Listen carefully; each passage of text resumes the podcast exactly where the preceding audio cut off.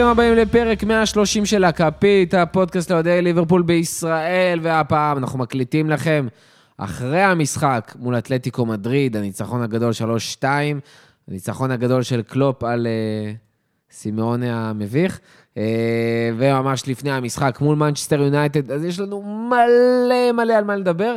כנראה שיהיו פה הפעם דווקא מעט חילוקי דעות. אבל הרבה מאוד בלאגן, כי יש באמת הרבה על מה לדבר, ומשחקים סופר סופר, שאנחנו כל כך, איך אני אגיד את זה? אנחנו כל כך מעורבים במשחקים האלה, באמת משחקים גדולים ומשמעותיים. אז בואו נתחיל כמה שיותר מהר.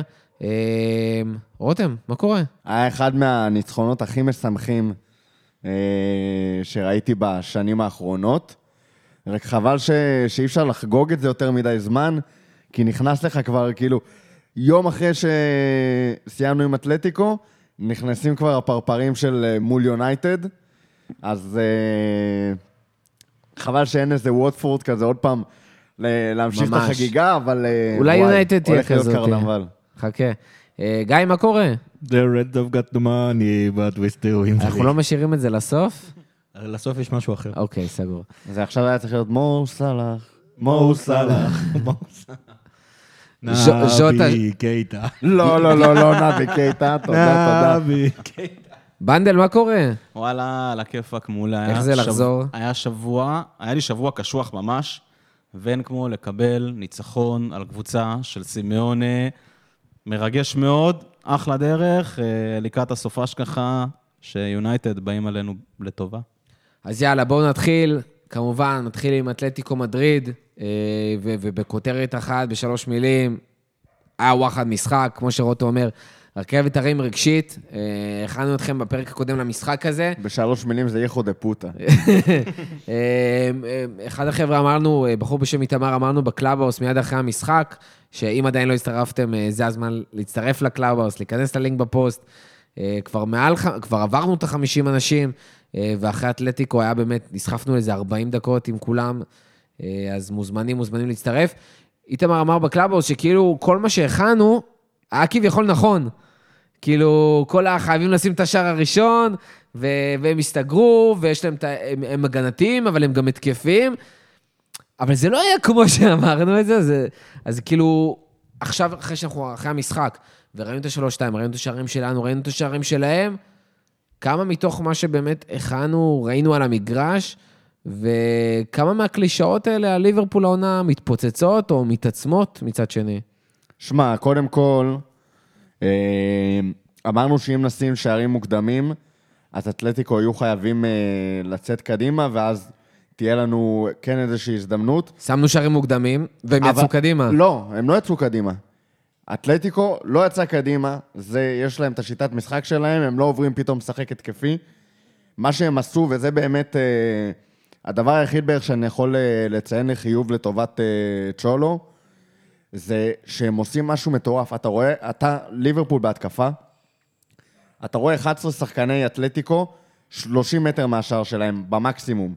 אף אחד לא קרוב בכלל לחצי המגרש. אתה מאבד כדור, תוך שבריר שנייה, ארבעה שחקני אתלטיקו, כאילו, כבר בחצי שלך, זה, זה משהו, אתה אפילו לא רואה את זה קורה בעין. הם יוצאים, ל... הם יוצאים קדימה כל כך מהר, והם עשו את זה מעולה. אה, תודה לאל שלא הרבה קבוצות בעולם אה, מסוגלות לעשות את זה. וזה עוד אה, לפני שדיברת על איך הם מסוגלים ללחוץ ולחטוף בצורה מושלמת. כאילו, אתה בקושי מצליח לייצר שם מסירות, או כן, שלושה הם... מסירות ברצף, אתה פשוט שחקן אתלטיקו נתקע לך בפרצוף ולוקח את הכדור. הם לא עושים את זה, אבל כמו שליברפול לוחצת וחוטפת, כי אנחנו מפעילים לחץ פחות או יותר על כל המגרש, ועל הנעת כדור מהרגע פחות או יותר שהכדור עובר לקבוצה השנייה. אתלטיקו עשתה אתלטיקו. היא נתנה לך להניע כדור, היא נתנה לך זה.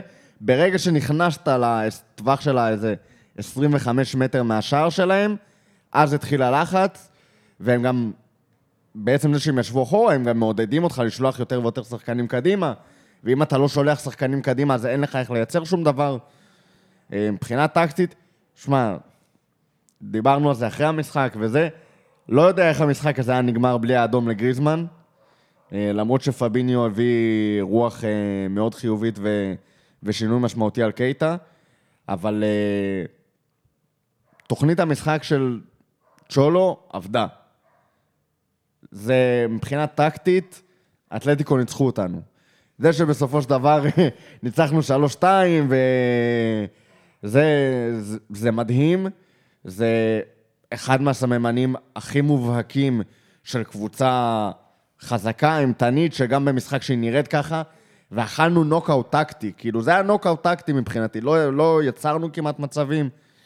מה שנכנס זה אלוהים נגע בקייטה, ו... ו... הרבה מאוד מזל. חצי דקה כן. ספציפית. כן.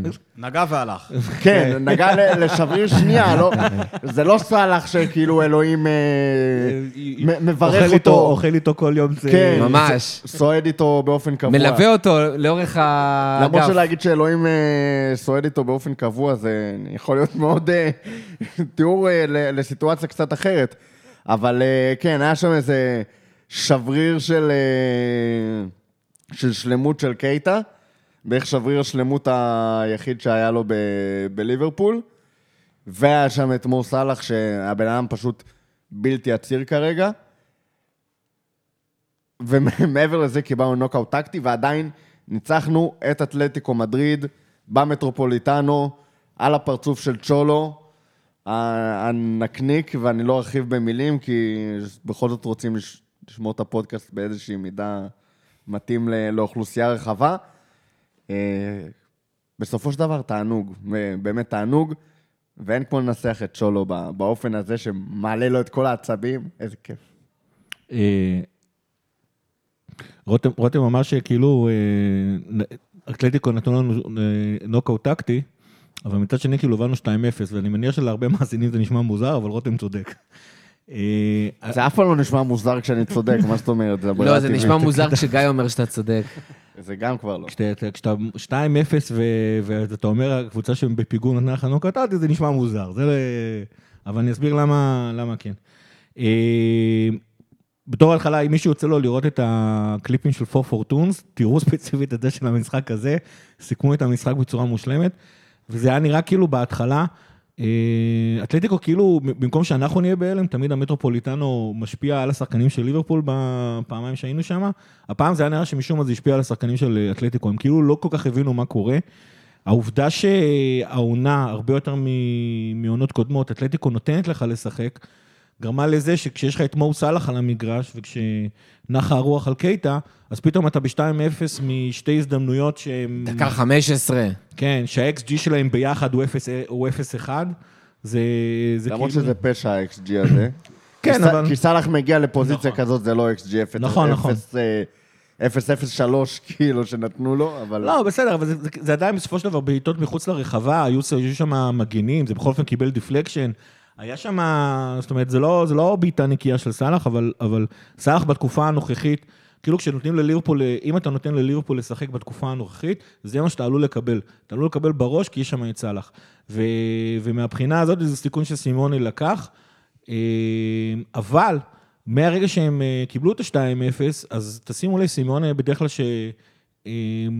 שאוהב להיות מעודדת ראשית, הוא, הוא מסתכל על השחקנים שלו ואמר להם, חבר'ה, תירגעו, זאת אומרת, תחזרו לשיטת המשחק שלנו, תתחילו להפעיל אותה, תחשבו כאילו אנחנו דקה אפס, כאילו, יכול להיות שזה מה שהוא אמר להם, אבל את התנועות ידיים שלהם, את התנועות ידיים שלו אליהם, שיירגעו ויקחו את הדברים באיזי, זה יהיה אפשר לראות נורא בבירור.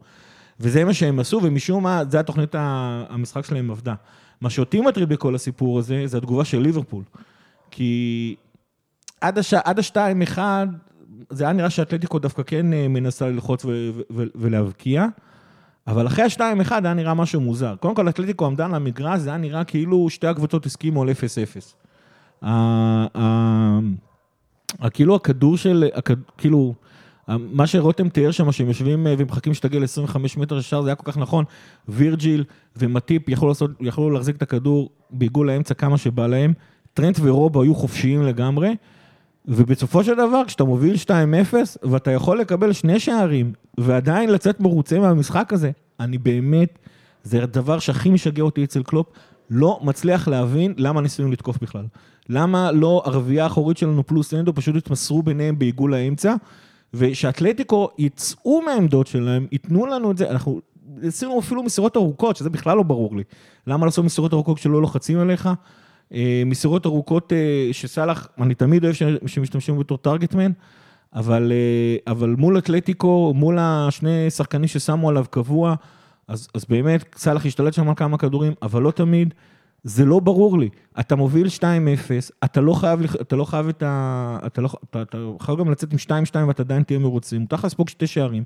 למה לעזאזל לצאת מהעמדות? למה לסכן בכלל את מה שקורה? ואני אני לא מבין את זה, וזה משהו שנורא שונה ממה שקרה בעונת האליפות שלנו. זאת אומרת. יש פה קבוצה אחרת, חד משמעית. יש פה קבוצה שהיא מאוד מאוד פגיעה, אני קצת קופץ לנקודה האחרונה ששמנו בליינאפ, אבל יש פה כאילו קבוצה ש, שבעונת אליפות זה לא היה קורה לנו. בעונת אליפות של ליברפול הייתה מובילה, זהו, נגמר המשחק. קבוצות ידעו שבתכלס אפשר לרדת, זה לא, זה לא משנה. אם ליברפול מובילה, המשחק גמור. העונה זה לא. ברנדפורד החזירו לנו שלושה שערים, סיטי חזרה מפיגור פעמיים. אה, עכשיו אתלטיקו חזרה ל-2-2, ובאמת, אני מסכים. מילאן חזרה. מילאן חזרה, נכון, זה המשחק הרביעי שחיפשתי. אה, מילאן חזרה מאיתנו, מילאן לעזאזל, מילאן לא נראתה כמו קבוצה בכדורגל בכלל באנפילד. מילן בלי נקודה אחת ו- בצ'מפיונס בינתיים. והצליחו בשלושה לחזור. והצליחו לחזור מולנו בשתי התקפות מתפרצות, וזה, וזה, וזה לא קשור, לשיטת, לדעתי זה לא קשור לשיטת המשחק, זה קשור לג- לגישה שלנו ב, במשחקים האלה. אנחנו, שיטת משחק וגישה זה משהו שהוא די חופף. הוא דומה, אבל אני, לא זה. אני אתן לך פה רגע ספקולציה למה אולי זה כן מה שקורה. אין לך את הפרסונל כרגע בשביל להניע כדור באזורים האלה. להניע את הכדור באזורים האלה ולהזמין לחץ, זה משהו שהוא כאילו מאוד חיובי, אבל הוא גם מסוכן. כי אם אתה, חוטפים לך את הכדור בענה, כשאתה מניע אותו באזור האמצע וחצי קבוצה שלך מקדימה, זה הכי לצאת למתפרצת של אתלטיקו או מה שזה לא יהיה. בעונה שהיינו בה באמת אה, Untouchables, היה לך שם, א', את פביניו, שלא היה בדקות ההן על המגרש, וב', היה לך שם את, אה, את ג'יני. ומי שמחפש איפה... שוב פעם, מה היה האימפקט של ג'יני ומה זה אומר שאנחנו בלעדיו, אז זה מה שזה אומר. ג'יני היה יכול להחזיק שם את הכדור, להניע אותו, וזה יכולות ש... לא אין- לאבד אותו. לא לאבד אותו, שזה משהו שאין לקייטה ואין למילנר. אתה לא... קשה לך מאוד ל- להניע ככה את הכדור כשהקישור שלך הוא הנדו, קייטה ומילנר. קשה. אה, זה, הם לא השחקנים לעשות... אם היה שם את תיאגו, אגב, יכול להיות שכן היינו רואים את זה. דרך אגב, לא, לא לזה. דיברנו על זה. אבל ה- ספציפית אתמול- שנייה, ההרכב, ראינו אותו, והופתענו, כאילו לא הבנו באמת מה הסיבה, דרך אגב, אני לא ראיתי שום הסבר אחרי זה למה פביניו לא עלה, אבל obviously, לא, לא הבנו, וראינו הנדו קייטה מילנר, אוטומטית אומרת, התקפי ממש. כן. כי הנדו, גם כשהוא קשר אחורי, הוא לא קשר אחורי כמו פביניו, הוא עולה הרבה, גם במשחק הזה, דרך אגב, ראינו אותו גם כקשר אחורי, פתאום עולה לאגף שם את סאלח דיברנו על זה, בצד. הוא לא קשר אחורי. אה, אה, וגם גם קייטה, ש obviously לא קשר אחורי, מילנר, שהיכולות ההגנתיות שלו הרבה פחות טובות מהיכולות ההתקפיות שלו, וזה בטבע שלהם להיות הרבה יותר התקפיים. אז ככה אנחנו גם משחקים עכשיו. וגם מעבר לזה שכל השיטה שלנו היא אחרת, כי גם בלעדיהם, עם אליוט, עם קרטיס, עם לא משנה מי יהיה שם, גם אם תיאגו יהיה שם, תמיד יהיה לך שחקן אחד שהוא יהיה התקפי יותר. עם אנדו ג'יני ו- ופביניו, תמיד היה לך שלושה שחקנים שיושבים מאחורה, שלושה שמחפים. אז ברור שזה הרבה יותר עוזר לך להגנה, כן, אבל, ופחות עבודה לווירג'יל, ו- אבל אתה הרבה, הרבה יותר מפקיע. עובדה, אנחנו קבוצה שמפקיעה בערימות, אני לא זוכר מתי ליברפול הפקיע כל כך הרבה בממוצע למשחק. זה כאילו פסיכי. כן, אבל, אה, קודם כל, אני לא מדבר על להזמין ממש לחץ, אלא פשוט לגרום לקבוצה השנייה לצאת מעמדות. זאת אומרת, אתלטיקו אתמול לא עשתה שום מאמץ ללחוץ אותך, ושוב, גם תזכרו איפה אנחנו היינו עם הכדור. אנחנו היינו כבר בתוך החצי של, אה, של אתלטיקו, הוא ממש בעיגול האמצע מאחורי קו החצי. אה, שום לחץ של החלוצים על הבלומים, באמת, שום לחץ החל... של החלוצים על הבלומים. רובו וטרנט חופשיים לגמרי, שמחים וטובי לבב. אה, אתה, במצב הזה, אתה, אני, אני אפילו לא, לא מדבר על הקטע של להתמסר בין שבעה שחקנים, באמת להתמסר בין חמשת האחוריים. הנדו זה לחלוטין מספיק היה שם לעשות את הדבר הזה, והנדו יודע ל, ל, אה, לעשות את אבל המסירות מה האלה. זה חמשת האחוריים? במצב הזה, טרנד ורובו כבר למעלה. אני, אני אסביר את זה בצבעוניות. כמו שאמרתי שזה היה נראה שאתלטיקו נראתה כמו קבוצה שהסכימה עם הקבוצה השנייה על 0-0, בשתיים אחד, גם אנחנו היינו צריכים להיראות ככה. כמו שכאילו שתי הקבוצות, המשחק היה צריך להיראות, כאילו שתי הקבוצות הסכימו על 0-0. עד שאתלטיקו לא נותנת לך שטחים לשחק איתם, אתה גם אומר, אם הם כל כך סוגרים בהגנה, זה חייב לבוא, זה חייב לבוא משהו על חשבון משהו. אתה לא יכול לסגור את הרחבה שלך כל כך הרמטית, אפילו אם אתה אתלטיקו, ולא לשלם על זה. ואיפה שאתלטיקו כרגע משלמת על זה, זה הלחץ שהיא לא מפעילה קדימה. אז סבבה.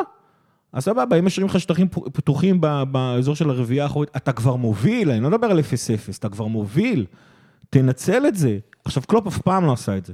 אף פעם לא עשה את זה. זאת אומרת, מה שאתם דיברתם על ג'יני ושווירג'יל היה בכושר הרבה יותר טוב, אז, אז באמת כאילו הכושר הנפלא של השחקנים שלנו עזר לנו לעשות את הדבר הזה. אבל עדיין, עדיין, עדיין, בעונת האליפות היינו רואים את, ה, את הדוושה יורדת, את הרגל יורדת מהדוושה של הגז, והעונה אנחנו לא עושים את זה, ואנחנו חוטפים על זה, והזכרנו את המשחקים, ברנדפורד, מילאן, סיטי, עכשיו אתלטיקו, שזה הכי נורא מבחינתי, אה, לא מבין את זה. באמת שלא מבין את זה, ושלא משלם על זה במשחקים יותר חשובים. אני רק אה, אני מסכים עם מה שאתה אומר, אחי, וגם עם מה שרותם אומר, אבל יש לי, זאת אומרת, כשהיינו אה, לפני שנתיים-שלוש עם אה, ג'יני באמצע, אז היית יכול להתנהג כליברפול הסבלנית. היית יכול לשבת מאחורה, להניע קצת כדור, וכשההתקפה באה לך ומתחילה ללחוץ אותך, לתת כדור באמת לג'יני, אה, הוא היה סבבה. אבל עכשיו היית באיזשהו שלב שהיה לך את, באמת, את קייטה ואת אנדרסון, ואתה ציפית מוורג'יל וגם מטרנד וגם מרובו להתמסר ביניהם, אבל הם גם עלו למעלה, וגם אתה פתאום מוצא את, אה, את מאטיפ ואת ורג'יל עומדים, ואין להם למי למסור. מה, היית מוסר לקייטה שיחזיק כדור במרכז? היית, כאילו, זה לא היה קיים, אבל היית מצפה שיהיה איזושהי מידה של סבלנות של הנעת כדור ביחד עם הקישור. וזה לא היה קיים, כי אחרי 2, 3, 4, 5, 10 מסירות בהגנה, הם ישר מיהרו לצאת, אה, לצאת קדימה, שזה נגיד מאוד מאוד קלופי. אז היה צריך להיות השילוב בין השניים, מה שלא קרה, זה היה נורא נורא קיצוני. כאילו, נורא נורא לחוצים להתמסר מאחורה, ואז מהר מהר להעביר את הכדור קדימה, לשלוח לסלאח. שפעם אחרי פעם נתקע בשתי שחקנים של אתלטיקו ועל האיסטר. טוב, דיברנו אז באמת על סאלח ודיברנו על קייטה בקטנה, שזה דברים שרצינו. אה, לא באמת דיברנו על קייטה. אפשר לדבר על קייטה. אני חושב שדיברנו מספיק על קייטה. נסכם את זה בקטע של, אפשר להגיד חלאס, יש משחקים מסוימים שהוא פשוט לא צריך לפתוח בהם, ולא להיות על הדשא דקה 85. הוא יכול להמשיך לפתוח מול הווטפורדים, הוא לא יכול לפתוח מול אתלטיקואים, הוא לא יכול לפתוח, לפתוח מול צ'לסי וסיטי, הוא לא יכול לפתוח משמינית הגמר והלאה, אלא אם כן יהיה הזיה. לעלות דקה 85 אפשר. לפתוח, לדקה 85 אתה מעלה אותו רק אם אתה ב-4-0. גם דקה 65. אם אתה מנסה לשמור על איזושהי תוצאה. לא בהכרח יש לך שחקן שעייף, ווטאבר, אם אתה חייב שער זה סיפור אחר. די, רוב... חצי מהמשחקים הוא לא רלוונטי, נקודה, ואפשר אה, להפסיק עם השטות הזאת של לפתוח את המשחקים האלה. כמו שאמרנו, היה שער, ובאמת היה איזשהו ציוץ ש, שמישהו כתב, שזה מדהים, עד שהוא מפקיע שער כזה, וזו פעם שנייה כבר העונה שהוא מפקיע את השער הזה, ואתה מקבל את כל הסיבות למה קייטה לא צריך לשחק, כאילו. זה, זה באסה בשביל השחקן, אני אומר אמיתי, אם הייתי במקומו, הייתי באמת נכנס לדיכאון אמיתי מהדברים האלה. זה מתסכל, זה מבאס גם בתור אוהד ליברפול, שזאת הסיטואציה של שחקן שלך, אבל this is what it is, כאילו, אין לך, אין לך איפה להתחמק. מה זה דיכאון? אבל זה באשמתו. הבן לא, אדם, אבל זה באותה... מבאס, כי הוא נותן את המקסימום. הבן אבל אדם, זה המקסימום איפה שלו. איפה הוא נותן את המקסימום? אני חושב שהוא נותן את המקסימום, אבל זה המקסימום שלו ברמה. למה הבן אדם באותה רמת פיזיות שהוא היה בה כשהוא הגיע לליברפול מגרמניה? זה אותה רמת פיזיות שלו. אני לא מבין. זה, לא, זה המקסימום שלו. זה המקסימום שלו? כן, כן. במיוחד שחקן שנפצע כל כך הרבה, דרך אגב. זה המקסימום שלו. זה לא רק הפיזיות, זה האינטנסיביות שלו, אה, המהירות לא, שלו. לא זה המלחמה על הכדור, זה הרצון לדחוף קדימה, זה לרדת אחורה. בניון העלה נידף ברוח הזה. היה פי חמש יותר פיזי מנבי קייטה. אבל הוא היה הרבה יותר fighter באופי שלו גם. הוא היה נכנס להרבה יותר טאקלים שקייטה לא חושב להיכנס אליהם. אז אתה אומר דיכאון? אז ש... ומאה אחוז, אז שנבי, שקלופ יבוא, יעשה לו סדנת אסרטיביות. לא, שקלופ גם ימכור אותו. אמיתי אני אומר, שקלופ גם ימכור אותו. זה כבר סיפור אחר. ביחס לשכר שלו והכל, אתה יכול להביא שחקן גם מהנוער, שיביא דברים לא כאלה, כאילו לא רחוקים ממה שהוא מביא, אמיתי אני אומר. ארבליות. אז אה, בדיוק. גם בוא, כבר מורטון אני מעדיף שם איזה, שאשכרה נלחם וחילץ כדורים וווטאבר. אתה יכול לפתח שחקנים כאלה. אה, וגם שחקנים, תביאו אותם מהצ'מפיונשיפ או מהתחתית בכלום כסף יחסית. אה, מה שכן אני רוצה לדבר עליו, ורצינו לדבר קצת על מילנר, אבל באמת, כבר דיברנו. מדהים, פלסטר מטורף, זה שיש לנו את היכולת, שחקן מגיל 35, כאילו, הפיזיות שלו קצת ירדה, המהירות שלו קצת ירדה, אבל פשוט הלינקאפים והחוכמה שלו מקדימה התקפית, זה פשוט מדהים. אבל מי שאנחנו באמת לא מדברים עליו מספיק, זה אליסון. אה, זה כאילו... המשחק. כן, אבל יש, יש שם קונפליקט מטורף. דיברנו על זה קצת לפני הפרק שהכנו, ואנחנו באמת רוצים לדבר על זה בפרק עצמו. הוא מקבל שערים. לאחרונה, כי ראינו בצ'מפיונס, דיברנו על השערים של ליברפול סופגת. קודם כל, זה לא אליסון, זה ליברפול. אבל בזמן הזה, הוא גם מציל הרבה מצבים. זאת אומרת, כל המצבים שאתה היית יכול להאשים איכשהו את אליסון, או השאירו אותו אחד על אחד, הוא מציל אותם. וזה מדהים, זה מצבים שרוב השוערים היום פשוט לא מצילים אותם. אה, והשערים שאנחנו סופגים זה כאילו שערים שקשה מאוד להאשים את אליסון בשערים האלה. הוא באמת כמעט ולא אשם בהם. אבל מנגד באמת, הוא מציל שערים, מצבים מטורפים, מצב עם גריזמן. זה היה כאילו וואו. והוא קרסקו. אומרים על, אה, על וירג'יל, כמה הוא סופר משמעותי עם וירג'יל ובלי וירג'יל, איזה הבדל. עם אליסון ובלי אליסון, אני חושב היום, בפורמה של שניהם, הוא הבדל הרבה יותר משמעותי מווירג'יל. אני חושב שבאחד הפרקים אה, יצא לך מאיתנו להגיד שאפשר בטח להתחיל כל פרק, להגיד, עוד פעם אליסון נתן לנו את הבסיס לכל ההצלחה, והמשחק הזה היה פשוט עוד פעם, כמו שאמרת, הצללות הן מדהימות. אני חושב, אני רוצה, האמת היא, מפציר בכולם למצוא הילוך חוזר על, ה, על ההצלה של אה, אליסון על גריזמן. אה, זה פשוט, זה פשוט מדהים, התזמון שלו, מתי הוא יוצא, אתם תראו שהוא הולך אה, אחורה.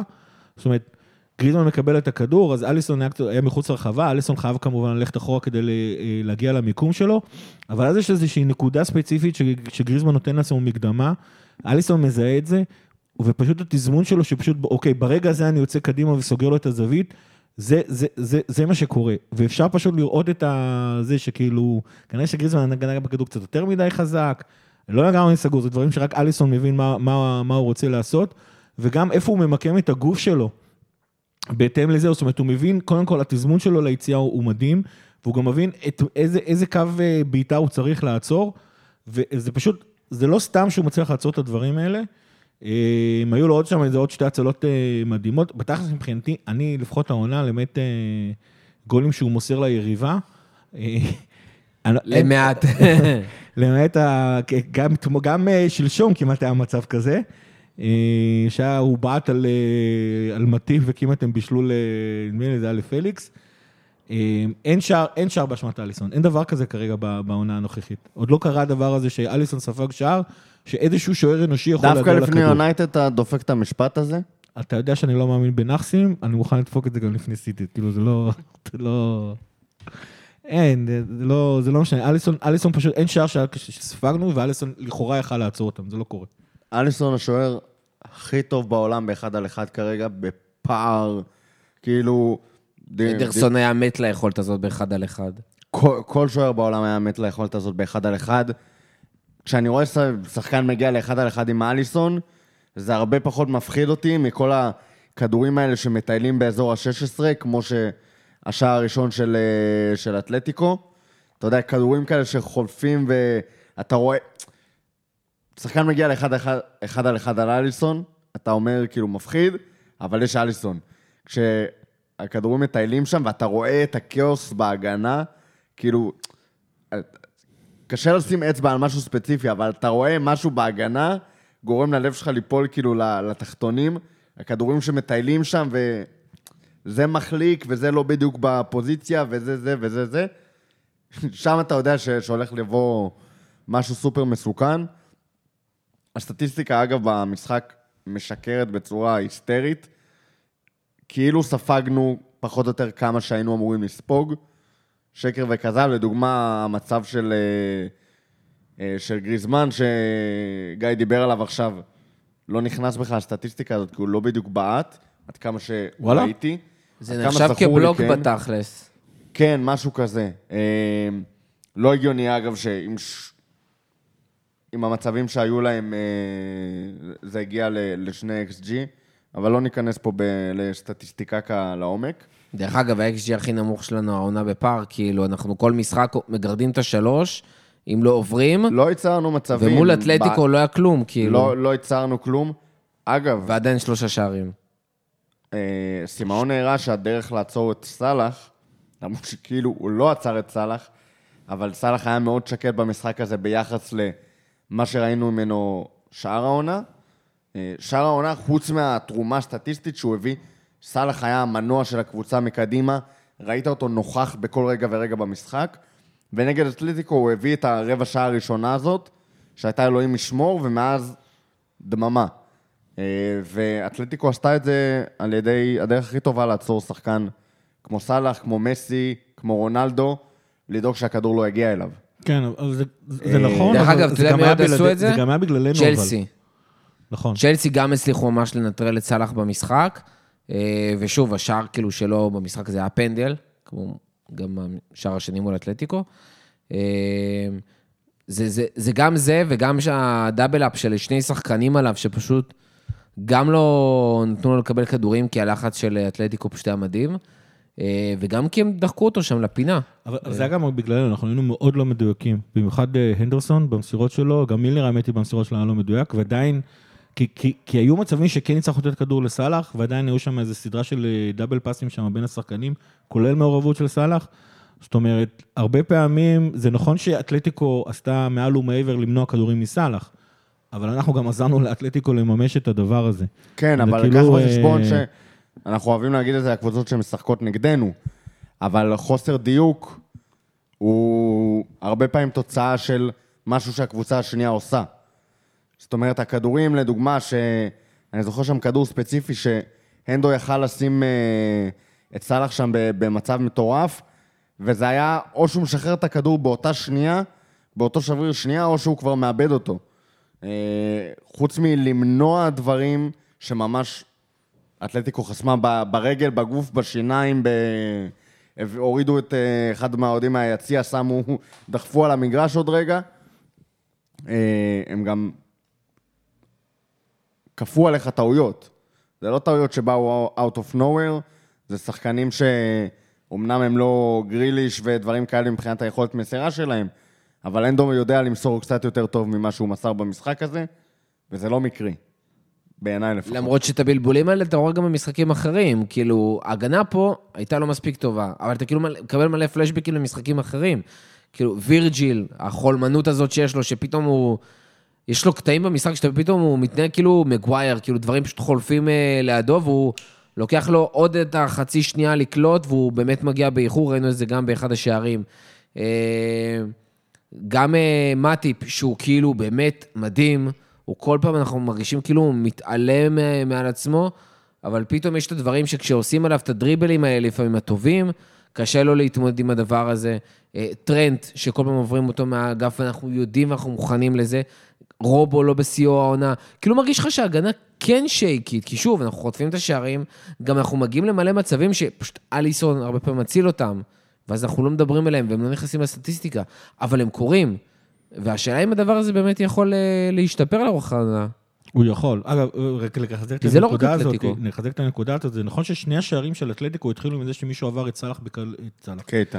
את קייטה בקלות לא מוסברת. אבל היו מספיק... בק- הקלות מוסברת. נכון. זה קייטה. נכון, סבבה. אבל מהכיוון ההפוך, היו לפחות שלוש, בשני השערים, היו לפחות שלוש אנשים אחרים שיכולו לעצור את ההתקפה הזאת. זאת אומרת, זה לא שקייטה איבד את... השופט. שלושה, והש, וה- והשופט, שלושה שחקנים והשופט. זאת אומרת, זה לא שעברו את קייטה בתוך הרחבה, זאת אומרת, עברו את קייטה וישר בעטו. עברו את קייטה והיו צריכים לנצור לגריזמן, גריזמן היה צריך לעבור את וירג'יל, הוא עשה את זה אגב נהדר, לא יודע אם... במהלך. בשידור הישיר הייתי בטוח שווירג'יל היה צריך לעשות יותר, בהילוך, ב... אתמול שראיתי את המשחק כל פעם, לא. אה, אתה לא אבל- חושב שהוא יכול לעשות יותר? כי... לא, גריזמן עשה פשוט מהלך נהדר. וירג'יל. בשיאו וירג'יל יכל ב- לעשות. וירג'יל אני- בשיאו, אני גם אמרתי אני את אומר, זה. לא, לא בשיא של, ה, של הכושר. לא, אני לא. חושב שמחשבתית, ורג'יל, כאילו, אני, אני, מההסתכלות שלי במשחק, החצי שנייה הזאתי, של עד שוורג'יל מבין, אוקיי, פעם זה לא היה קורה, פעם ורג'יל היה קורא את המהלך הזה עוד שנייה וחצי לפני גריזמן והיה יכול. אז עכשיו אני חושב שזה בכלל לא קטע גופני. ורג'יל לקח לו זה חצי כאילו שנייה הוא מאוחר ירד מדי. בניסיון. אם יש לו מד של ניסיון שעלה לאורך הקריירה, אז זה כאילו- אז הפציעה הזאת כאילו לקחה את הניסיון הזה אחורה. כאילו הטעויות שהוא אמור להכיר, להיות צעד אחורה מחשבתית, כאילו, זה לשים לב את. השחקן, זה נעלם. זה אני כושר משחק. אה, אני עדיין חושב שבכל אופן היה. נורא קשה לעצור, כי, כי תשימו לב, גריזמן עושה את ה... נגע שם בערך שתי נגיעות, אולי שלוש. הוא, הוא כאילו עשה את ה... הוא בעט נגיעה אחת מוקדם יותר ממה שאתה מצפה משחקנים. זאת אומרת, זה, רק, זה, זה דברים שרק שחקנים ברמה של גריזמן ומעלה מסוגלים לעשות שם. הוא בעט בכדור, כאילו שחקן אחר היה צריך עוד נגיעה בכדור בשביל, אה, בשביל אה, לבעוט את הכדור הזה בכלל, וזה הפתיע, לכן זה גם הפתיע את אליסון אגב, אבל בשער הראשון בכלל, לקבל כדור מ... אחרי קרן, לקבל כדור מהפינה של ה-16, שזה בכלל בצד השני של איפה שקייטה היה. שזה עוד פעם מתחבר לנקודה הזאת שאנחנו מאוד מאוד פגיעים, משהו בהגנה שלנו לא עובד, והתחלת לדבר, כי כל השחקנים שלנו בעצם לא בכושר של, אה, של, מה, שאנחנו, של מה שאנחנו רגילים. ב-19, בעונת האליפות אני תמיד אמרתי, כן, זה תחילת עונה ואני סבבה ומבסוט. משהו השנה משדר אחרת. לא, קשה נורא לשים את האצבע, אבל משהו השנה משדר אחרת. אה, בינתיים עובד לנו. זאת אומרת, אה, בינתיים ההתקפה עוזרת לנו, התקפה כאילו סאלח בתחת. זה בטוח, זה הדבר, הפלגשיפ. שלנו העונה. אה, שני דברים אחרונים שאני רוצה טיפה להתעכב עליהם. אה, אחד, לא. אחד, הפנדלים. הפנדל שנשרק והיה, ולגיטימי, והפנדל השני שנשרק, אבל לא היה, בוטל בVAR, אה, שהיו מאוד דומים, שזה מצחיק גם, ז'וטה סחט בצד אחד, ועשה כביכול את העבירה בצד השני, אה, ועלו הרבה תהיות. למה אחד פנדל והשני לא?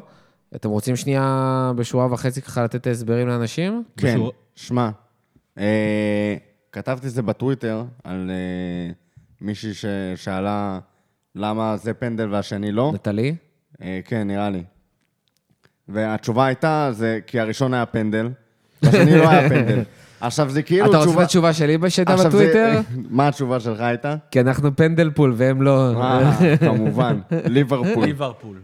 עכשיו, זה כאילו תשובה בדיחה, אבל בתכלס מבחינתי זו, זאת התשובה, כי יש אה, הרבה החלטות שופט ושריקות וזה, שהן איפשהו נכנסות למקום של ה-common sense, כאילו, אתה רואה כדורגל, לא הכל מדיד ב... אה, כמה כוח בדיוק השחקן, זה לא משהו שאתה מודד. יש דברים שאתה רואה. כשאתה רואה כדורגל, אתה, וצובר ניסיון עם השנים, אתה מבין איזה מאבק פיזי הוא לגיטימי, ואיזה מאבק פיזי הוא לא לגיטימי, וזה לא משהו שמגובה בחוקה, אתה יודע, גם החוקה היא מאוד אמורפית כזאת של כמה כוח מותר לך להפעיל, ואיך מותר לך... אין, אין הסברים סופר מדויקים. ומי שרואה כדורגל, רואה שהכניסה שנכנסו בז'וטה היא אגרסיבית, היא לא מכוונת לכדור, היא נטו בשביל להיכנס בז'וטה כמה שיותר חזק, וזה מה שראית, וזה פנדל. לעומת זאת, מה שאתלטיקו ניסתה להוציא, זה... יופי, מה גיא. זה השטויות האלה? מה זה הבורדל הזה? מה זה הבורדל הזה? טלפון מצלצל לי פה באמצע הפרק. מוחו, תוציא את השוט. אה, מה שראית נו. קורה עם, עם ז'וטה, בפנדל שלכ- שאתלטיקו קיבלו ונפסל, זה ש... ברור לכל מי שרואה את זה, שאתלטיקו ניסתה לעשות פה פנקסנות עם השופט, לא היה שם כלום, היה שם מגע שאם שורקים על זה פאול, כאילו הכדורגל הופך לכדורסל. או אם נפשט את זה אחרת. אתה רוצה את זה באמת בשורה וחצי? ניסו לדחוף, וז'וטה ניסה לא לדחוף, כאילו, זה ממש ככה. לא, אני אמרתי את זה, נראה לי בקלאבו, שזה כאילו, זה הרגיש כאילו ז'וטה בלחץ ניגב עליו את הזיעה שלו, כאילו, של היד. הוא ממש ניסה לברוח ממנו בכלל לכיוון אחר, הוא לא ניסה להוריד אותו, הרגליים ברחו לגמרי מהשחקן, כאילו... אז שתדע שתדע הרמסו לך- ממש ניסה לדחוף אותו. רואים שתדע מי ש- חיפש את המגע. זהו, אני דווקא, אני דווקא לא מסכים. אני אגיד לכם מה, אני לא חושב שהיה פנדל, אוקיי? אני, אני בטוח שלא היה פנדל, אבל אה, כשה, במהלך המשחק שהיה, שהשופט שרק בהתחלה והצביע על הנקודה, ואז הוא אמר, חכו, אני אבדוק, אז, ובהילוכים החוזרים ראו, אז אמרתי, אוקיי. זה 50 אחוז פנדל ו-50 אחוז לא, ואני אגיד גם למה לדעתי. זה נכון שז'וטה לא ניסה לגעת, וזה נכון גם שכשאתה משווה את הפנדל שז'וטה עשה, אה, שז'וטה אה, בעצם כאילו השיג, ולעומת הפנדל שז'וטה גרם, אז זה ברור שיש הבדל בין, ה, בין העבירות, והעבירה שעשו על ז'וטה היא חזקה הרבה יותר, אבל אם תסתכלו טוב, ז'וטה שם את היד, אוקיי? בפנדל שהוא גרם על השחקן ותופס לו את הכתף. אבל, למה זה לא נשרק לדעתי? כי זה היה ברור שאתלטיקו מנסים להשיג פנדל, זה היה ברור שהם הולכים לשם. זאת אומרת שאם... אם כאילו בסיטואציות אחרות של המשחק, לא אה, בקטע של אם נגיד ליברפול לא היה לה פנדל, אוקיי? בסיטואציות אחרות של המשחק, אם השופט היה שורק פנדל, וואלה, יש סיכוי שהייתי אומר שזה לגיטימי. אני חושב שהשריקה הייתה נכונה, האי שריקה הייתה נכונה בסוף, אבל בסיטואציות אחרות של המשחק, כמו שרותם אמר, יש מצב שזה פנדל. לדעתי. פשוט לא. השחקן של אתלטיקו עשה הכל בשביל להתקל בג'וטה. נכון, אני אומר, וג'וטה בגלל... עשה הכל בשביל לא להתקל בשחקן נכון, של בגלל זה- זהו, זה. זה כן. הכל. ולכן הראשון זה פנדל אבל- והשני לא. אבל כמו שגריזמן. למד על בשרו קצת לפני זה, הכוונה לא תמיד משנה, כי גריזמן לא התכוון לפגוע לבובי בראש, אבל כשאתה מרים את הרגל שלך לגובה של ראש של שחקן כדורגל, נכון. אז אתה מקבל על זה אדום, לא משנה אם התכוונת או לא. חורר לו את האוזן, שגם ככה... נכון, אבל השחקן של. אתלטיקו לא נפל בגלל ז'וטה, כי ז'וטה עשה הכל כדי לא להיכנס בו. נורא פשוט. בסדר, אבל כוונה... ועדיין שם עליו את היד. כוונה היא לא לא כזה פקטור זה. תסתכל. נו, אני אומר לך, גיא, שם עליו את היד. מקרי. יאללה. בשני, בשני המקרים שחקני אתלטיקו חיפשו את המגע. זה הכל. או, נכון, זה הנקודה. זה עם. זה אני מסכים. ואפרופו הפרובוקציות של אתלטיקו, הדבר האחרון בעצם על המשחק הזה, זה מה שקרה בסוף המשחק, וזה בעצם כל הסיפור אה, של אי לחיצת היד של סימאונה, שהוא בעצם פשוט ברח לחדר ההלבשה, עשה קלופ של המחצית, אה, והחליט לא ללחוץ את היד. תשמע, אני לא מבין את סימיוני, אני חייב לומר לך. אם קלופ, וזה אף פעם לא קורה לקלופ, היה איכשהו חושב שבמ- שיש איזשהו משחק שסימיוני עשה כל כך הרבה תרגילים מלוכלכים שהוא לא מסוגל לחוץ לו את היד, אני מבין. כי סימיוני עושה תרגילים מלוכלכים שהם אפילו לא, הם לא במרחב האפשרויות של קלופ, זה כאילו זה לא בתפיסת העולם שלו, זה לא בדברים שהוא, שהוא בכלל עושה.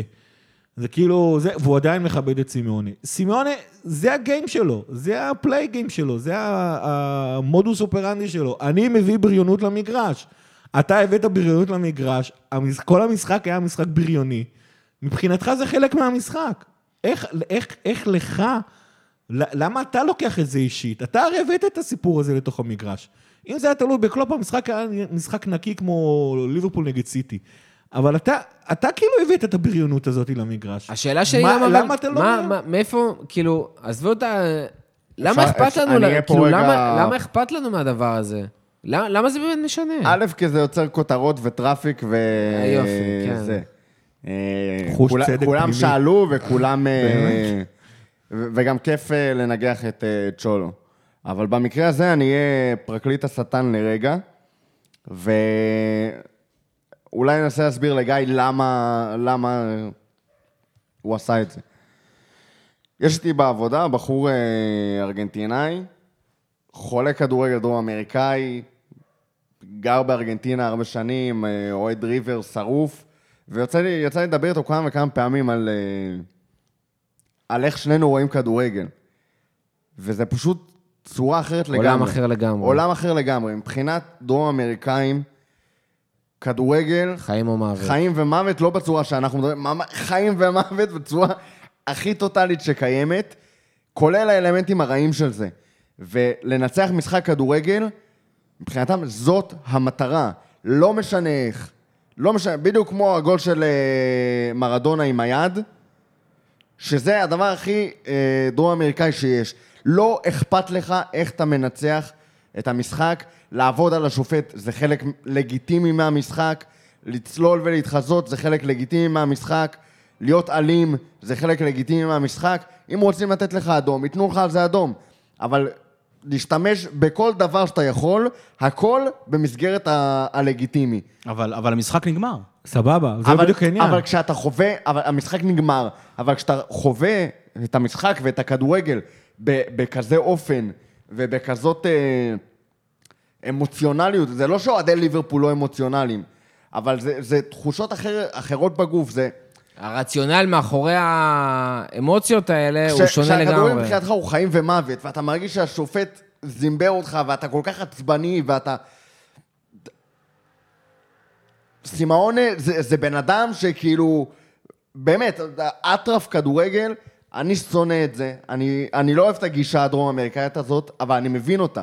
כאילו, אני מבין מאיפה זה בא, ואני מבין למה, למה הבן אדם היה כל כך עצבני בסוף המשחק, שלא עניין אותו כלום, הבן אדם ראה חושך בעיניים, וכל מה שעניין אותו זה לרוץ לחדר הלבשה ולהתנתק מהכל, כי הוא לא יכל לעמוד בזה. אותי, אגב, זה משמח נורא. כאילו, אנשים התעצבנו על, על סימאונה, אני לא עצבני על זה. אני מבסוט על זה. הבאנו את סימאונה למצב שהבן אדם כאילו מחורפן, עצבני, כועס. מבחינתי זה הדבר הכי משמח שיש. אין, זה דיבר, אמרתי בתחילת הפרק שזה היה אחד הניצחונות המשמחים. זה לא בגלל התוצאה, זה לא בגלל שזה אתלטיקו. בגלל זה בגלל, סימאונה. זה בגלל סימאונה ואיך שהוא ירד מהמגרש. אה, בין היתר. אותי זה משמח, אבל אני מבין את זה. מבין, לא אוהב, לא מכבד, לא זה, אבל מבין מאיפה זה הגיע. טוב, בואו נעבור לחלק השני, אנחנו כבר 40 דקות לתוך הפרק, אה, וחלק חשוב לא פחות. פה באמת יכלנו אה, לדבר על כל החלקים המשמחים, פה עכשיו מתחיל הלחץ. מנצ'סטר יונייטד, באולד טראפורד. Manchester United. ממש אבל ברינג. אה, יום ראשון, שש וחצי, מנצ'סטר יונייטד, באולד טראפורד, ממשיכים את רצף משחקי החוץ. אני מניח שאנחנו, אפשר להגיד את זה חד וחלק, שאנחנו מגיעים בפורמה הרבה יותר טובה מיונייטד, אה, אבל כבר, אנחנו יודעים שיונייטד באולד טראפורד זה סיפור אחר לגמרי, אז יש איזה 4-2 כמו שהיה שנה שעברה, בלי קהל. אבל אה, פעם קודמת שזה קרה, היה לפני שבע שנים, ב-2014. אה, אז באמת, כאילו, זה, זה לא דברים שאנחנו רואים, ואנחנו, זה דברים שאנחנו צמאים אליהם. זה המשחק של ליברפול בעונה, לא סיטי, לא צ'לסי, שלא יספרו לכם שום דבר. זה המשחק שאתה רוצה לנצח יותר מהכל, אה, חוץ מאולי גמר הצ'מפיונס. אבל זה בטוח המשחק שאתה הכי צמא, צמא, צמא לפרק גם את הקבוצה היריבה, אה, וזה הזמן לעשות איזושהי הכנה. לפני שאנחנו מתעסקים בכל הדברים אה, על הנייר, מה שנקרא, בפורמה שלהם, באיך הם יגיעו, בכל ההשערות שלנו, בואו נדבר קצת על התחושה לקראת המשחק הזה. תחושה בגדול כמו כל משחק נגד יונייטד. אני חושב שזה זה לא משנה מבחינתי באיזה מצב אנחנו מגיעים, באיזה מצב יונייטד מגיעה. משחק נגד יונייטד, בטח באולד טראפורד, זה משחק נגד יונייטד באולד טראפורד. לא, אין דרך אחרת לתאר את זה, אתה אומר. אין, זה כאילו, גם אם יגיעו מ... מהצ'מפיונשיפ, בעזרת השם, באיזה משחק גביע כזה. נזכה לראות דבר כזה. לא יקרה, אבל אפשר תמיד לקוות. זה עדיין ירגיש אותו דבר, זה, זה לא משנה. וזה חלק מהקסם של המשחק. זה משחק שהוא טירוף, ששחקנים אה, הרבה פעמים או נחנקים בו, או מגיעים בו ל... למקומות שהם לא ידעו שהם מסוגלים להגיע אליהם, מבחינת אה, איכות, יכולת. פתאום פרד נותן לך איזה משחק, אה, הוא נתן לדעתי כבר משחק אחד טוב לפחות נגדנו. אה, פרד לא שחקן טוב באופן כללי, השיא שלו היה בליגה האוקראינית. כמו שהוא נראה נגד אה, אטלנטה, שם שחזר את השיא שלו מהליגה האוקראינית. זה יונייטד, וגם שאנחנו היינו בשנים הכי גרועות שלנו, 2011, 2012, נראינו על הפנים, נגד יונייטד, ברוב המוחלט של המקרים, הצלחת לעשות משהו, הצלחת להיראות כמו קבוצת כדורגל שבאה לתת fight ליונייטד. אה, ויש מישהו אחד ספציפית ביונייטד שיוודא שהשחקנים מגיעים למשחק הזה כמו שהם צריכים להגיע מבחינת יונייטד, שמבחינתו הוא מבין את גודל המעמד, וזה גם שחקן שמגיע למעמדים האלה, וזה רונלדו, שחקן שהיה במעמד הזה, לא לא סולשייר? בסדר. ממש. לא. מורה לספורט. הבן אדם, אני בטוח שסולשר מבין את כל הדברים האלה, הוא מרגיש את זה, אני לא חושב שהוא מסוגל להעביר לשחקנים את תחושת ה... תראה, בכל אופן היה לו יותר- בניגוד לרונלדו. היה לו יותר זמן פרגי מלרונלדו, אז יכול להיות שכאילו, הוא כן יעשה את זה. כן, אבל לא, זה סולשר. כאילו, על הנייר כן, אתה צודק, אבל לא. אוקיי, אני, אני האמת, אה, כאילו, באמת, אני, אני מבין את העניין הזה של ה... כל מפגש אה, באולד טראפורד או ליברפול יונייטד, גם באנפילד, זה כאילו משהו חדש, אבל תכלס, דווקא השנה, לי זה מרגיש טיפה אחרת. היום, אה, אני מגיע למשחק ביום ראשון עם דווקא כאילו, אפילו אני, אני לא מפחד בכלל, אין לי חשש בכלל. אני אומר כאילו, אוקיי, נספוג אחד, נספוג שניים, בסדר, מגווייר ידאג שנפקיע שלושה, ארבעה, סלאח ידאג שניתן עוד איזה משהו. אה, האמת, כיף גדול, כי אנחנו בכושר אה, התקפי מדהים, יונייטד בכושר הגנתי מזעזע. מזעזע. מזעזע. ולי זה בא בטוב, אני בא לראות כדורגל תמיד, כאילו, ומשחק אה, כזה זה, לא יודע, בא אחרי שהם כאילו התקשרו מול אטלנטה בבית, ואנחנו ניצחנו את אתלטיקו, וואלה, אני אופטימי לגמרי, כאילו. שמע, אם, אם אה, איזושהי, איזשהו גוף הימורים שמתעסק בספורט שנמצא בארץ, היה נותן לנו ספונסר, אה, לא שאנחנו מעוניינים בדבר מזעזע כזה, אבל... אה, אה, הייתי אומר לצופה הניטרלי, ב blind ליברפול, כאילו, על, על הנייר, אם אתה מנתק כל רגש ואת המשמעות של המשחק הזה, אנחנו צריכים להיות פייבוריטים בקטע מפחיד. יש לך את כל הכלים לפרק אותם, כמו שפירקת את ווטפורד. כמו שפירקת את, ווט, את ווטפורד. אבל אני לא יכול לנתק את זה, כי זה משפיע, זה לא רק על התחושות שלי, אני זה מאמין... פשוט לא עובד ככה. זה משפיע על השחקנים, זה משפיע על השחקנים שלך, זה משפיע על השחקנים של היריבה. פתאום פרד תופס לך משחק, שחקנים באים עם מוטיבציית שיא. אחת מהבעיות של, אה, הכי גדולות של יונייטד לדעתי, זה חוסר היכולת שלהם לעבוד כקבוצה ולרצות ולהשקיע, ויש שם מחנאות ב... בחדר ההלבשה וזה, והרבה פעמים הדברים האלה נשכחים ל-90 דקות האלה של ליברפול יונייטד. אז יש ככה, גם אם שחקנים לא, הם לא חלק ממש מיונייטד, או חלק מליברפול, או אתה יודע, ממש מזוהים עם- המועדון, זה שחקנים שמגיל אפס חלמו לשחק במשחק הזה. זה לא קשור אפילו לחלמו לשחק במדי יונייטד, או חלמו לשחק בליבר... במדי ליברפול, זה מסוג המשחקים. כמו כל שחקן רוצה לשחק במשחק הזה, רוצה לשחק ב- בקלאסיקו, רוצה לשחק בדרבי גמר ליגת. אלופות, גמר מונדיאל. כן, מהמשחקים הגדולים, אתה- מהמשחקים כן. הגדולים שיש לכדורגל להציע. גם אם אתה שחקן יונייטד, אתה שונא את סולשאר, לא רוצה בהצלחה שלך, אתה רק חושב לעוף משם, למשחק הזה אתה תגיע בפול פוקוס. וזה מה שמבחינתי, כאילו, מוריד את מידת היהירות וה... דרך אגב, אני רוצה לחבר את מה שאתה אומר, דיברת על היחסים וזה. בווינר כרגע, בלי יחסות אני אומר לך, פרסומת בלי לקבל כסף. עזוב, עזוב, אה, יש... אל אה, תאמרו, זה הורס את החיים של אנשים וזה לא טוב. בסדר. אה, כרגע, אם אתה מסתכל על היחסים, זה- בול מספר את הסיפור שלך. מצד אחד ליברפול פייבוריטים, והם כאילו, אבל מצד שני, הם עם יחס, יחס של 2.1, שזה מטורף. כאילו 2.1 לניצחון של ליברפול, 2.65 לניצחון של יונייטד ו-3.20 לתיקו. זאת אומרת, בדרך כלל שיש יחסים כל כך גבוהים לשתי הקבוצות, זה רק מראה כמה הכל יכול לקרות במשחק הזה. זאת אומרת, זה, זה רולטה מטורפת. אם ליברפול הייתה פה איזה... ביתרון מובהק, היית רואה פה איזה 1-5, 1-4, 1-3, וזה לא קורה פה. כי מבינים שגם במשחק הזה, גם כשליברפול פייבוריטית והיחסים כאילו לטובתה, היה. ברור לכולם שהכל פה יכול להתפוצץ, גם תיקו מאוד הגיוני, וגם פתאום ניצחון של יונייטד, זה לא כזה הזיה. זה- וזאת הפרמייר ליג. זה ליברפול יונייטד, גם אני במלא פרקים שלנו אמרתי, יש משחקים שזה לא הזיה, רחוק מהזיה גם בעונות הכי טובה שלנו, לאבד שם נקודות. זה האולט טראפורד, זה האתיחד, וזה... ברידג'. לא בברידג' דווקא, ב... ב... אצל. אברטון. המשחק חוץ תמיד אצל אברטון, זה משחק חוץ של תיקו הנה, עם אברטון פצועים. לדוגמה. לא משנה איך הם ייראו, תמיד יגיעו. תמיד המשחק חוץ בגודלסון פארק נכון. יהיה גיהנום. נכון. אני אומר, זה שלושה משחקים שהם תמיד גיהנום, זה שלושה משחקים ש... גם כשאתה מאבד בהם נקודות, לא משנה כמה נקודות תאבד, זה באסה. אבל זה כאילו הנקודות הכי לגיטימיות לאבד אותן בעונה. זה, זה המקומות שבהם הכי, כאילו, הסיכויים הכי גבוהים שלך להפסיד בהם נקודות. וזה בסדר. זה באסה רצח, זה, המקום, זה המקומות האחרונים שאתה רוצה לאבד בהם נקודות. פה, אבל כשאתה מסתכל על זה כמועדון, זה כבר סיפור אחר. בתור הכאילו פסימי, אז אני מסכים לגמרי עם הנקודה, ואני אומר את זה הרבה פעמים, שיש משחקים שלגיטימי לאבד בהם נקודות. זה הופך קצת פחות לגיטימי אחרי העיבוד נקודות שלך בבית לצ'לסי וסיטי. זה גם אה, נכון. נכון.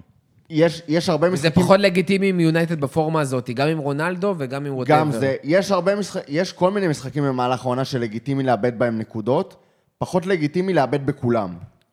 זאת אומרת, זה, זה לגיטימי לאבד אתה לא נקודות. תיקח אליפות אם ב- כן, אם בכל בסיבוב המשחקים הראשון... שלגיטימי לאבד בהם נקודות, איבדת נקודות. נכון. כאילו, זה, זה לא עובד פלוס כשזה... ברנדפורד. זה לא עובד כשזה מצטבר.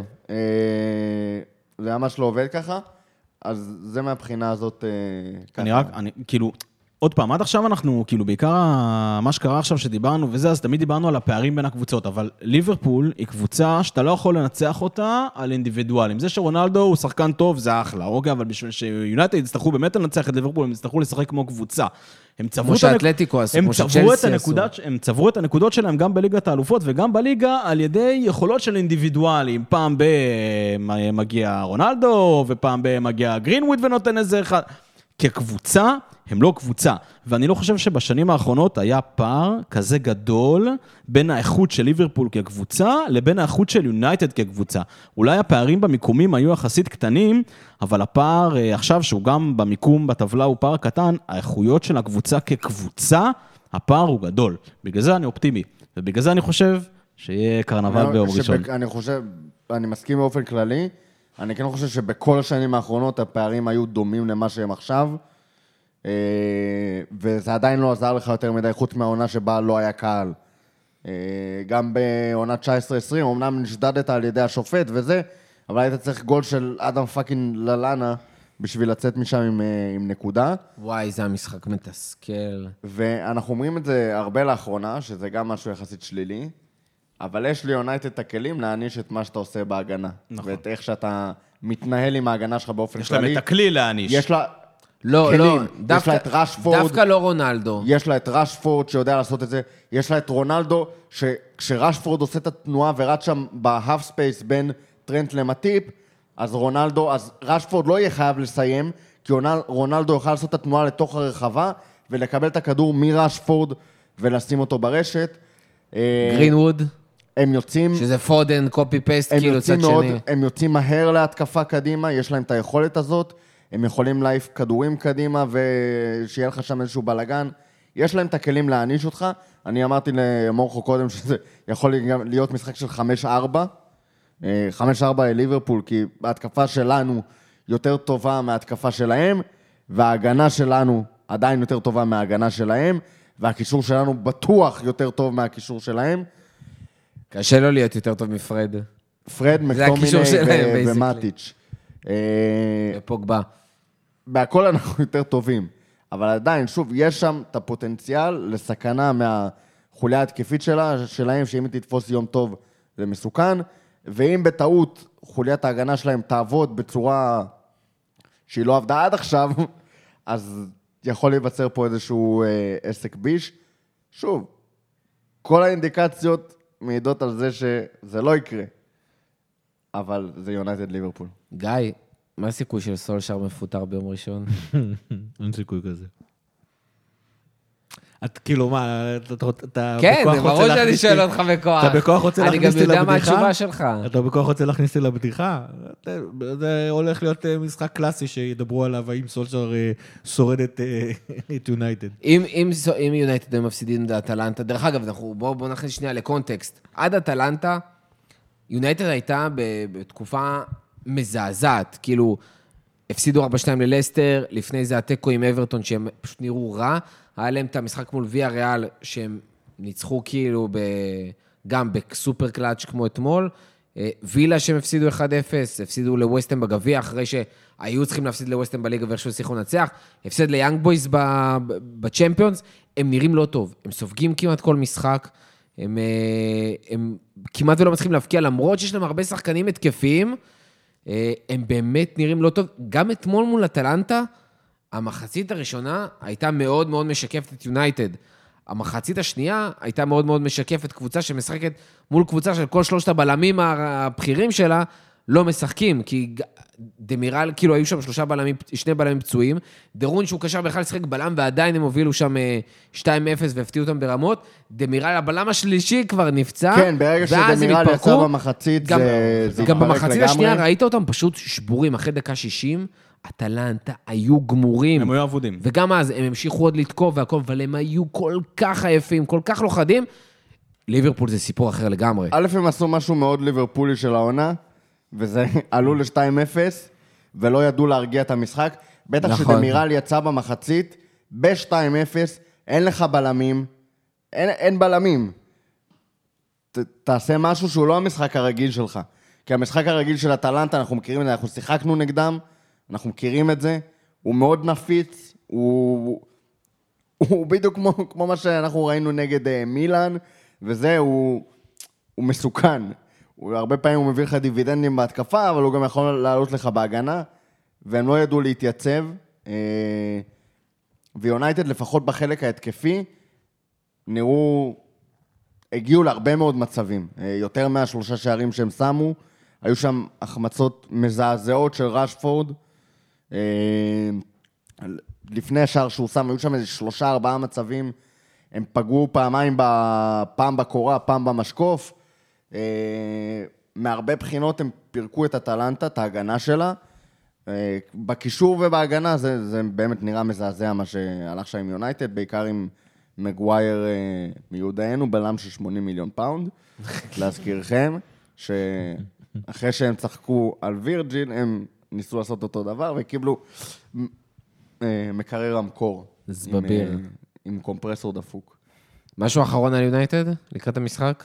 אני חושב שזה? הולך להיות אה, נייר לקמוס לעונת... אה, לך הולך לראות העונה של ליברפול. כאילו, בתכלס, ב- ביחסי הכוחות בין בין שתי הקבוצות, ליברפול צריכה לגמור את המשחק הזה בקלות. אם אנחנו נצליח להימנע מהתחלואים שלנו, כמו נגד ברנדפורד, אז אה, זה כנראה אומר שאנחנו מתחילים להתלבש על כיוון מסוים.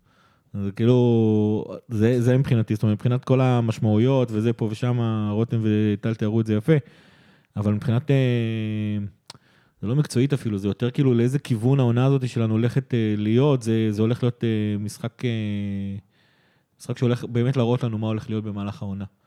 כי אם אנחנו שמה נצליח אה, לנצח וגם לשמור על, ה, על היתרון ולא להתחיל להיכנס לבעיות ופה ושם, זה כנראה אומר שאנחנו יכולים להתייצב ו, ו, ו, ולהריץ אותנו קדימה. דיברנו על, על פיטורי יונייטד, על אה, פיטורי אה, סולשר? סולשר. א', יש לו יכולת מדהימה, להיות בתפקיד. רגע מפיטורים, כאילו על הנייר. ולהינצל. ו- ואז להביא איזושהי תוצאה. טוב שזה הגיע נגד אטלנטה ולא אה, נגדנו, למרות ששוב, אה, נגדנו זה בעתיד, ואטלנטה כבר היה.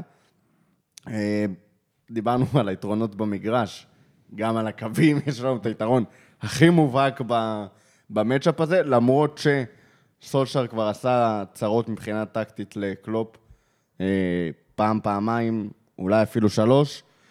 אה, ותוצאה אמרת? כן. 4-2 ליברפול. הופה, הלוואי.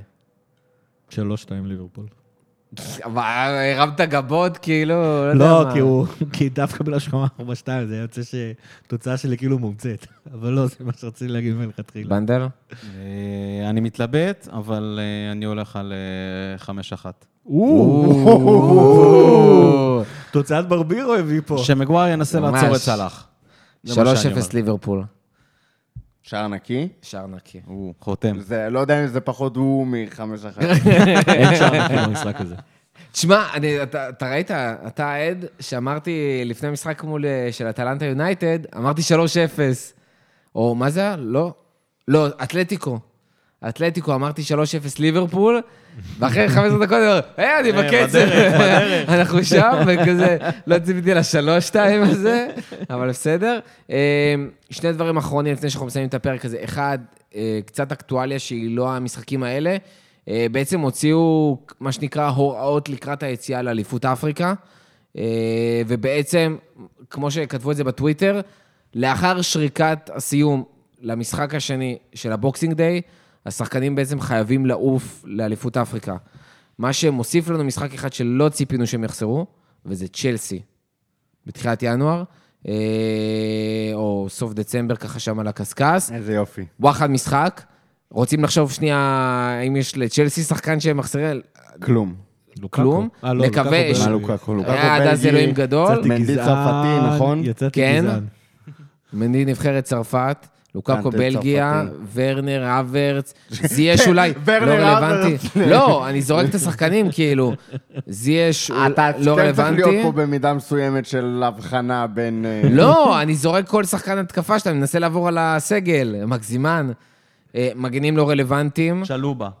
של- יופי. סיירה ליאון. הם אה, הגיעו הם בכלל? באליפות מלנג אפריקה? לא יודע, מלנג זה מדינה? כן. מלנג הסר, תופס. אה, לא, אין, אין, כאילו, בהרכב הראשון, כלום. אה, ואנחנו נחסר את סאלח ומאנה, קייטר גם כלום.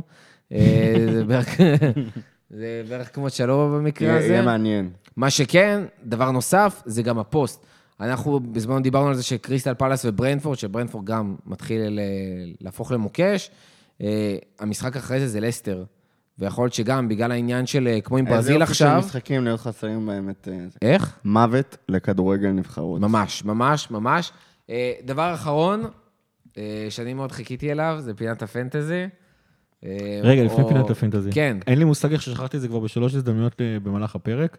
סאלח כבש תשעה משחקים רצופים בליברפול. מטורף. נכון. שיא. שיא בליברפול, בכל הזמנים. כן, דלגליש, ראש, קווין קיגן, טושק, רוג'ר האנט, איין סן ג'ון, בילי לידל, רשימת שחקנים מטורפת של חלוצים שהיו בליברפול, אף אחד מהם לא כבש תשעה משחקים רצופים. בכל המסגרות. בכל המסגרות, כן, כי 11 רצוף היה, יאן ראש עשה את זה בליגה. אה, אה, סאלח, מה הוא סאלח? מטורף. אולי גם ישבור את זה. רגע, אה, לפני הפנטזי עוד כן, איזה... כן. תשורות. תשורות במפגש, אמרנו, פרק כן. אחרון. לא, אני מזכיר שוב. כן. יהיה מפגש בגרגה, אה, בהרצליה. למי שהגיע עד החלק הזה.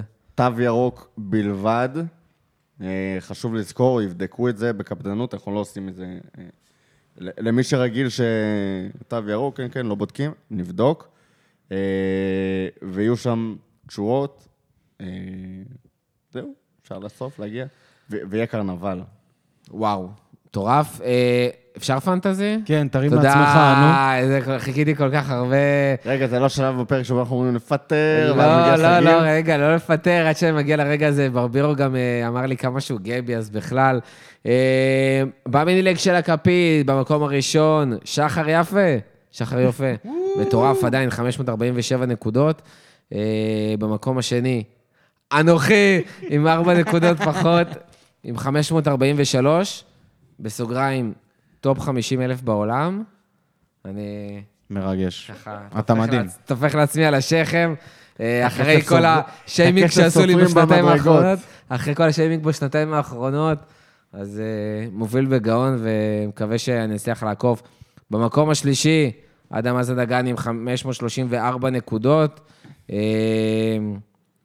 מדהים, שאפו. לי. איזה מקום אה, גיא רגב? הופה, עכשיו אנחנו מגיעים לחלק. רגע, רגע, קודם כל, רותם. אני תלת ספרתי. רותם במקום ה-13 במיני ליג עם 522 נקודות. ועכשיו אנחנו רצים למטה לסוף הטבלה, לקבוצות של גיא, החלק האהוב בפרק. ו... ו... ו... ו... ו... ו... ו... הופה, רגע, קבוצה אחת של גיא עם 105 נקודות. 105 נקודות? אה, לא, סליחה, במקום ה-105 עם 383 נקודות. קבוצה נוספת של גיא במקום ה-102, קבוצה נוספת של גיא במקום ה-101. יש עוד קבוצה? לא, זהו. זהו, שלוש הקבוצות, כולם מתחת למקום המאה. בכל עונה שעוברת הוא מוסיף עוד קבוצה ויורד במיקום.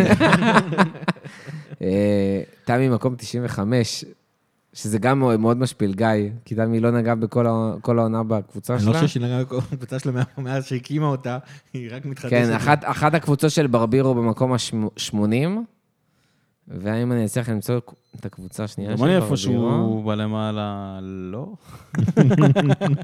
לא. מזעזעים אתם. ברבירו. שמע, זה מדהים, הבאנו כן? אותך... איפה? המקום- 49. הקבוצה החזקה של ברבירו במקום מאז 49, שצרה- מאז שבנדל 478. עלה לפרק של הכפית, הוא רק מידרדר. נכון. של הוא עלה על הכפית. פרק של הכפית בתור אה, סגן אלוף. סגן אלוף על העונה, על עונה שלמה. זה, אחי, זה דרך אגב, חיי, יוסי מקום גוטמן, שני, always. במקום ה-38, אה, תן גיא- לו. גיא שפר, מקום 40. כן.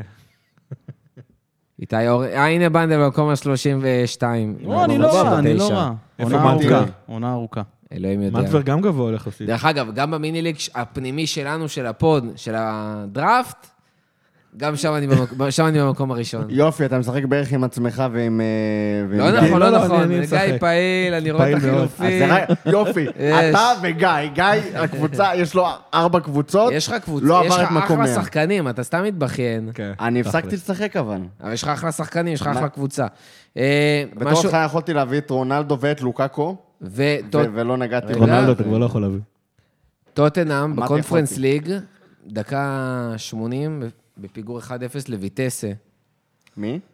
טוטנאם. אה, מול ויטסה אה, ודסה. זה ליגה אירופית? כפרה על דסה. אפילו לא. אזורית? ב- נו, בקונפרנס ליג. ליגה אזורית. יאללה, אז אנחנו מסיימים את הפרק הזה, מסיימים את פרק 130, תודה רבה לכולם, תודה רבה לכל מי שהיה עד הסוף. Bring on your Manchester United. Bring on your Cockneys by the score.